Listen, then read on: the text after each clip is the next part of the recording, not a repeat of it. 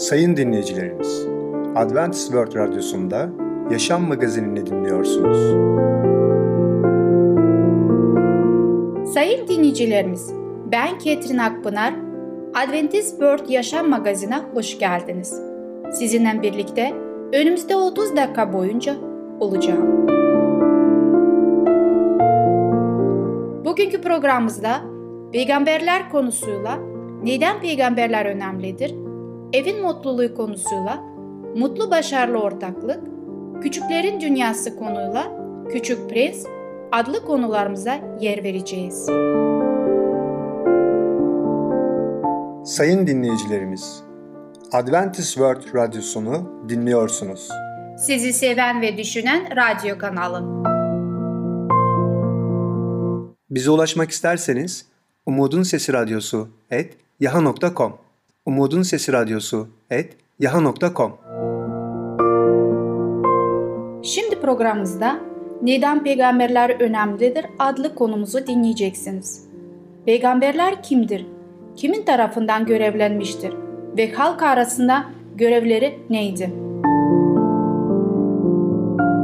Merhaba sevgili dinleyiciler, ben Catherine ve Tamer, bugün sizlerle birlikteyiz.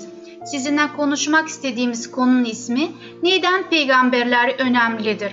Çeşitli inanç sistemlerinin bulunduğu bir dünyada yaşamış oluyoruz. Bunlara din, inanç, tarikat ya da kendi düşünceleri doğrultusunda hareket eden tuhaf kişilerin sistemleri olarak kabul etseniz bile insanların inançları göz ardı edilemez. Tarih savaşlarla ve din kavgalarıyla doludur. Geçmişte bu savaşlar yerel düzeydeydi. Ancak günümüzde gittikçe küreselleşen dünyasında farklı insanlara sahip insanlar birbirine karşı kışkırtılıyor. Bu nedenle de büyük anlaşmazlıklar çıkma olasılığı artırıyor.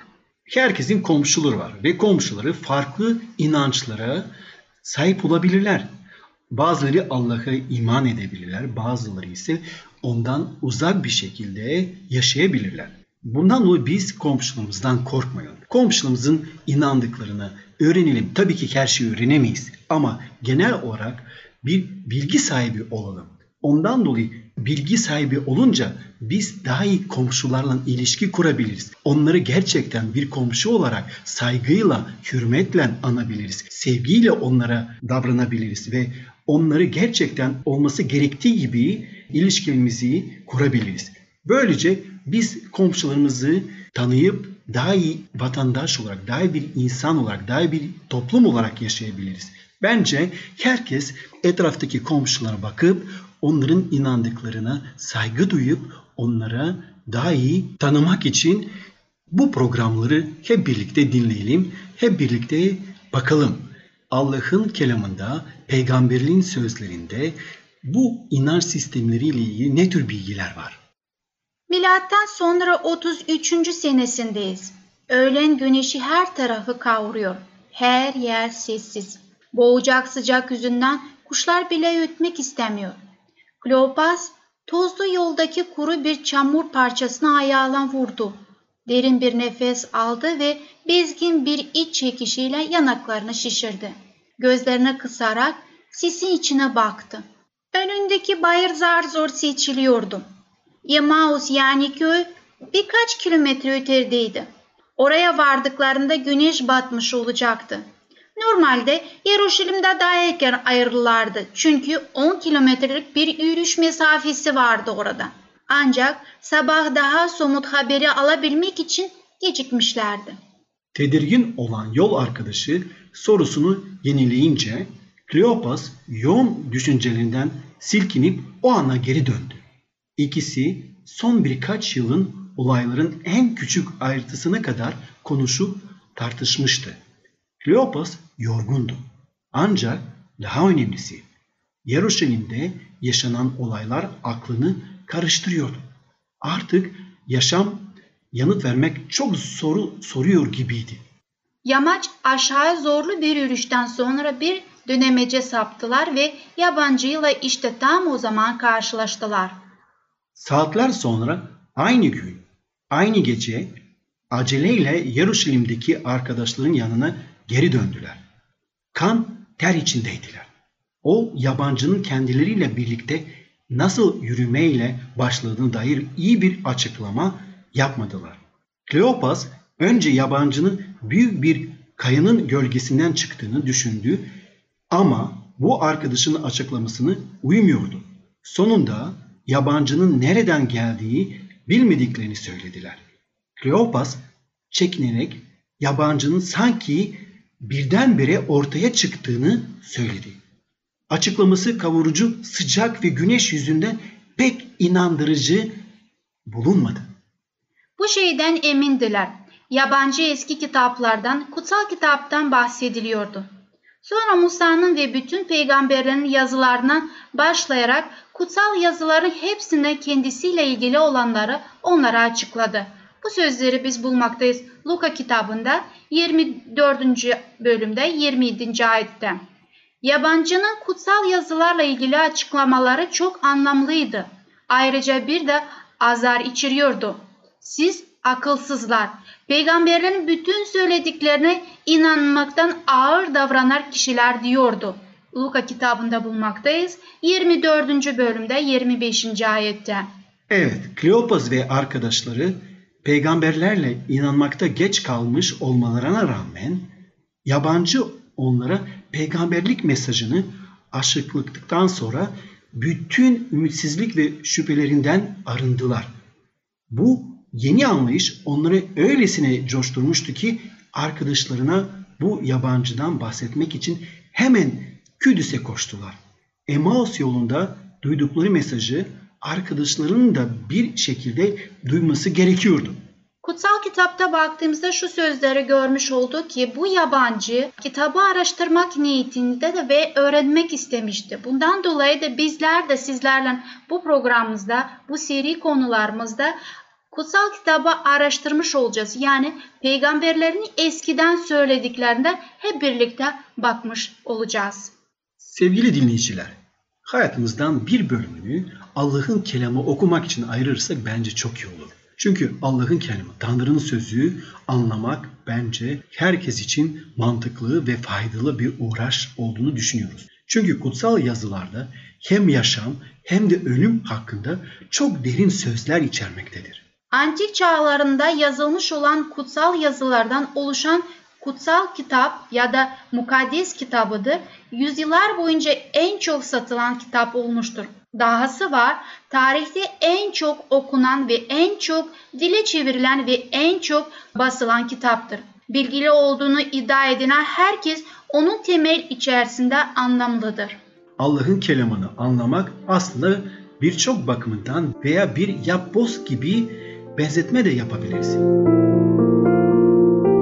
Evet, çok doğru söylediniz Tamer Bey. Allah'ın sözünü tanımak için biz onu parçalayıp araştırmamız gerekiyor. Çünkü bütün parçaları birleştirip işte karşımıza net bir cevap çıkabilir. Evet, bu konuyu bir sonraki programda hep birlikte sizlerle araştırmaya devam edeceğiz. Şimdilik hoşça kalın. Sayın dinleyicimiz, neden peygamberler önemlidir adlı konumuzu dinlediniz. Bu hafta Salı günü peygamberler programını aynı saatte dinleyebilirsiniz. Sayın dinleyicilerimiz, Adventist World Radyosunu dinliyorsunuz. Sizi seven ve düşünen radyo kanalı. Bize ulaşmak isterseniz umudunsesiradyosu@yahoo.com umudunsesiradyosu@yahoo.com.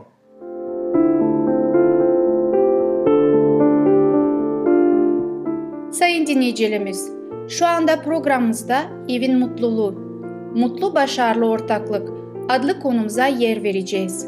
Başarılı ortaklık kimin arasında ve neden bu ortaklık olmalıdır?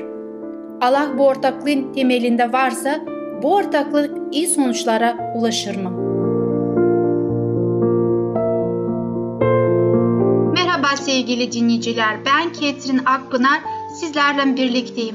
Bugün konuşmak istediğim konu mutlu, başarılı ortaklık. Evlilik ilişkisinde doğru bir anlayışa sahip olmak için yaşam boyu çalışmalıdır. Evli olan yaşam boyunca asla mezun olmayacaklara bir okula girerler.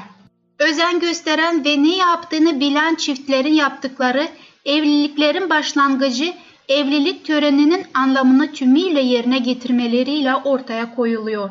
Bu ikilinin evliliklerindeki gerçek birliktelik daha sonraki yıllarda yaptıkları çalışmalarıdır. Kaygılarla ve zorluklarla yüklü bir yaşam ile tanışan yeni evli çiftin evliliklerini kuşatan çok sık hayal ettikleri romantiklik yok olur. Erkek ve kadın birbirinin karakterini tanımaya çalışırken öğrenmeye çalıştıkları bu karakter özelliklerini önceden tanımaları imkansızdır. Bu süre yaşadıkları tecrübeler içerisinde en kritik oldukları süredir. Gelecekteki mutlulukları ve tümüyle yararlı bir hayat sürmeli şimdi alacakları derse bağlı. Çiftler düşünmeksizin sürekli birbirinin zayıflıklarını ve eksikliklerini görürler.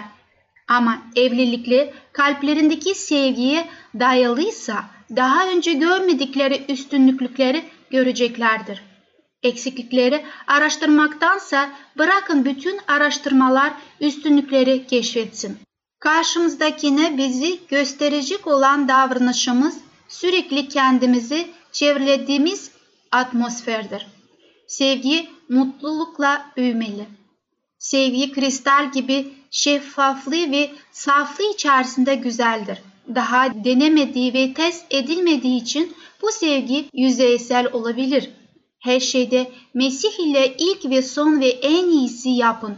Daima ona bakın. Ona karşı olan sevginiz her gün daha derinleşsin ve sevginiz onun vereceği yargıyı testinde olacağı gibi daha güçlensin. Onun için sevginiz artarken diğer insanlara karşı sevginiz daha da derinleşecek ve güçlenecektir. Çıkabilecek zorluklarla onlar kesinlikle hayatınızda olacaktır. Sorunlarla ve moral bozukluklarına rağmen ne koca ne de kadın birlikteliklerini bir hata ya da bir hayal kırıklığı olduğunu asla düşünmesinler. Yaşamanın getirdiği sorunlara karşı savaştığınız her alanda birbirinize cesaret verin. Birbirinizi mutluluğunu artırmak için çalışın. Bırakın orada karşılıklı sevgi, karşılıklı şefkat olsun. Böylece evlilik sevginin bitiminin başlangıcı olması yerine aynı başlangıçtaki gibi sevgi dolu olacaktır. Kalpten kalbe bağlanan sevgi ve gerçek arkadaşlığın sıcaklığını, cennetin mutluluğunu önceden tatma gibi olacaktır. Ne koca ne de kadın hükmetmek için bir özür bulmaya çalışmasın. Bu sorunlara yol göstermesi için Rab bu prensipleri verdi. Mesih'in aynı ibadet evinin üzerine titremesi gibi koca da karısının üzerine titremelidir ve kadın da kocasını sevmeli ve ona saygı göstermelidir. Her ikisi de iyilikseverlik ruhlarını geliştirmeli. Verdikleri kararlar asla diğerine büyük hüzüntü vermemeli ve incitmemelidir. İstediğini yapması için biri diğerini zorlamaya çalışmamalıdır. Böyle davranarak karşınızdakinin sevgisine sahip olmalısınız. Yalnızca kendi isteklerini ortaya koyma evdeki mutluluğu ve huzuru yok eder. Evlilik yaşamınız bir çekişmeye dönüşmesin. Bu şekilde davranışınız ikiniz de mutsuz olursunuz. Konuşmalarınızda sevecen ve hareketlerinize nazik olun. Kendi isteklerinizden vazgeçin. Sözlerinizi çok iyi izleyin. Onlara iyi de kötü yönde güçlü bir etkiye sahiptirler. Ses tonunuzu sertleşmesine izin vermeyin.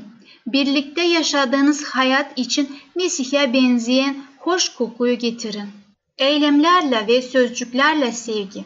Birçokları sevgiyi dışa vurulan bir zayıflık olarak görür ve karşısındakini iterek bu duygularını korumaya devam eder. Bu ruh güncel anlayışı durdurur. Bu sosyal ve cömert itici gücü baskı altında tutarlar, sustururlar. Sonuçta bu kalp yıpranır ve soğur. Bizler bu hatalara karşı çok dikkatli olmalıyız. Sevgi dışa vurulmadığı sürece uzun süre var olmaz. Bağlı bir kalbin ise anlayış ve sevecenlik isteminin eksikliğini çok duymasına izin vermeyin. Çiftlerden her biri diğerine bekleyinden daha fazla sevgi versin. Dostluk kurma çalışmalarını mümkün olduğunca çabuk yapın ve birbirinizi iyi niteliklerini görmeye çalışın. İyi nitelikler gördüğünde önceden uyarılır ve sorunlara çözüm bulunur. Sevginin ve saygının üstünlüğüyle karşısındakini cesaretlendirmeye çalışır ve sevginin gelişmesine destek olurlar. Daha iyi bir yaşam sağlaması için ve sevdiklerini yakından ilgilendiren olanakları özgürce kullanması için eşlerinize izin verin. Bırakın o, Rab'bin sözlerine çalışması için kendisine zaman ayırsın. Çocuklarıyla dışarıya gitmek için kendisine zaman ayırsın ve Rabbin eli işi olan doğanın güzelliğinden Rabbi öğrensin. Her zaman işinizi mutlu ve keyifli tutun. Bu şekilde toplumdaki erkekler birçok kulüpleri değil de evlerini seçerler. Böyle bir ortam birçok gençleri de sokaklardan uzak tutulurdu. Birçok genç kız toplumun yanlış yönlendirmesinden, boş hayallerinden kurtulurdu. İyi bir evin bıraktığı etki aynı Rabbin aileleri ve çocuklar için planladığı gibi olacaktır ve bir ömür boyu bu evi bereketli kılacaktır.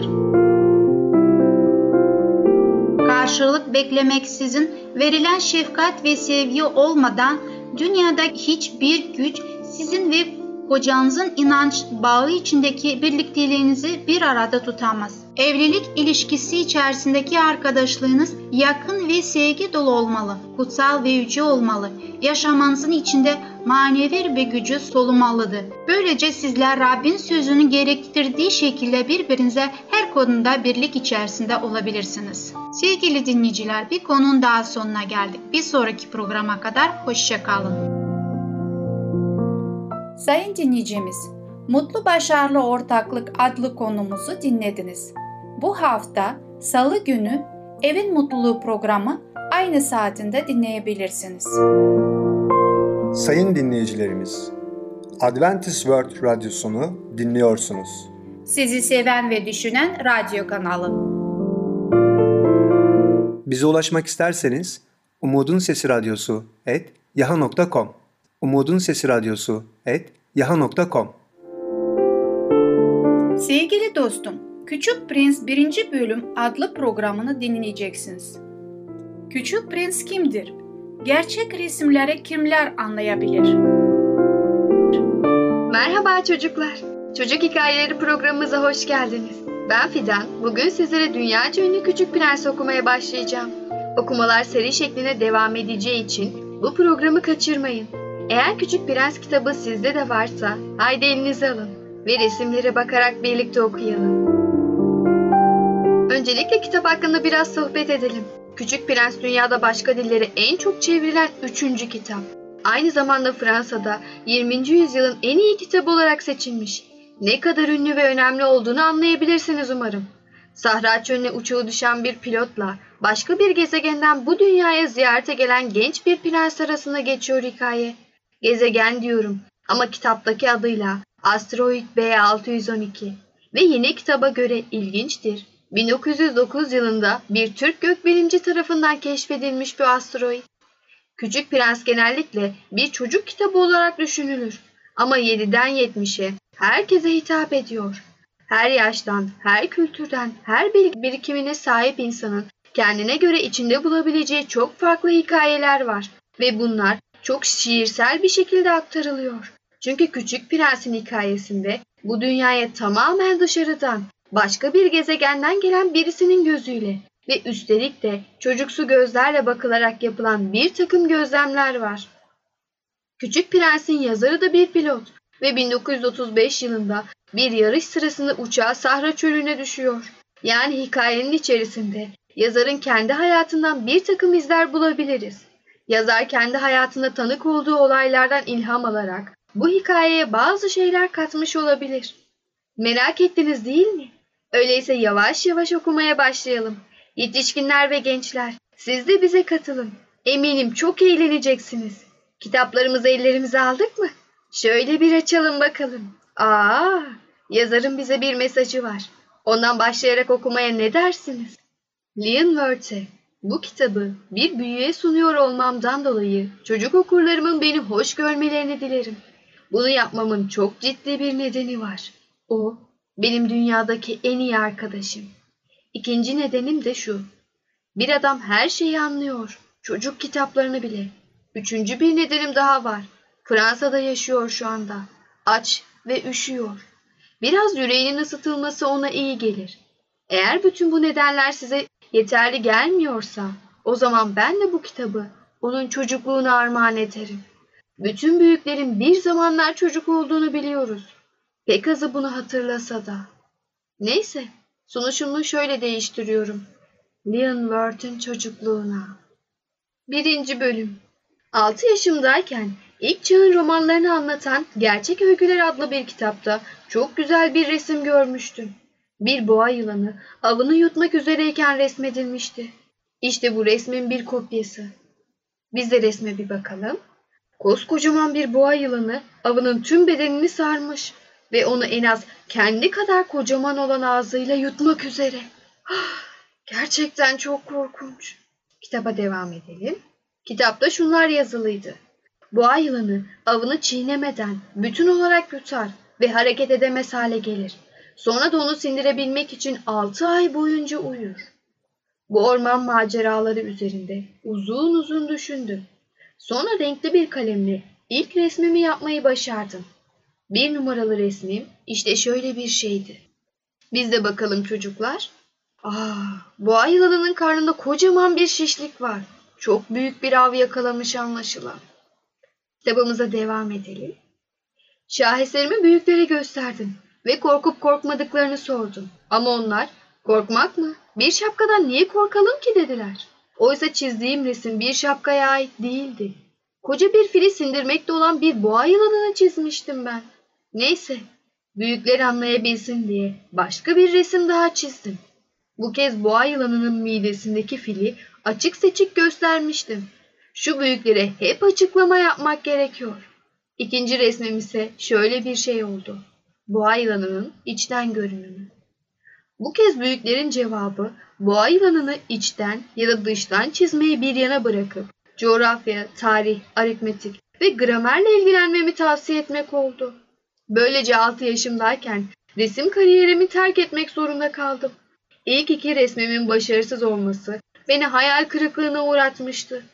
Büyükler kendi başlarına hiçbir şeyi anlayamıyor. Çocuklar ise aynı şeyin tekrar tekrar anlatılmasından sıkılıyorlardı.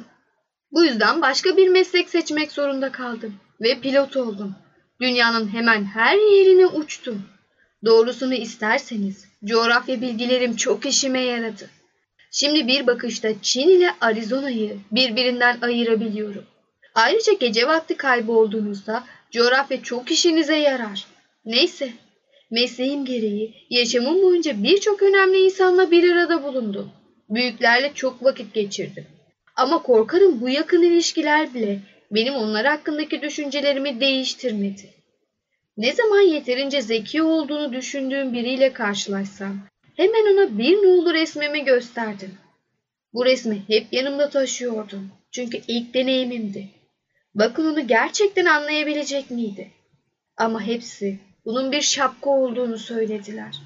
Bu yüzden ben de boğa yılanlarından, ilk çağdaki ormanlardan ya da yıldızlardan bahsetmeyi bırakıp onların seviyesine indim. Onlarla bilinç, golf, politika ve boyun bağları hakkında konuştum. Böylece bu yetişkinler benim gibi duyarlı biriyle karşılaştıkları için çok mutlu oldular. Evet, çocuklar, 1. bölümü böylece okumuş olduk. Sen de bazen büyüklerin seni asla anlamadığını mı düşünüyorsun?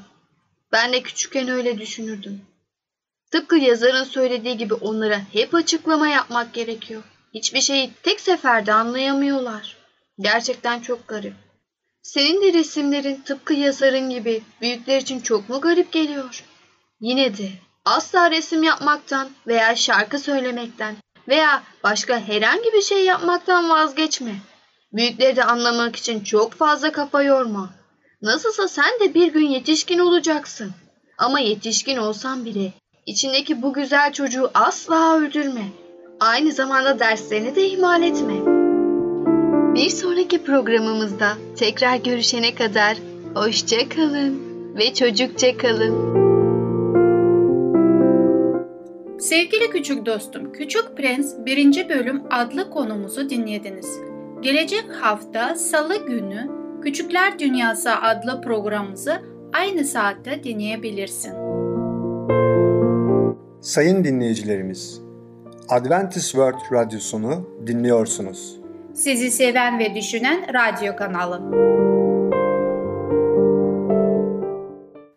Bize ulaşmak isterseniz umudunsesiradyosu@yahoo.com umudunsesiradyosu@yahoo.com.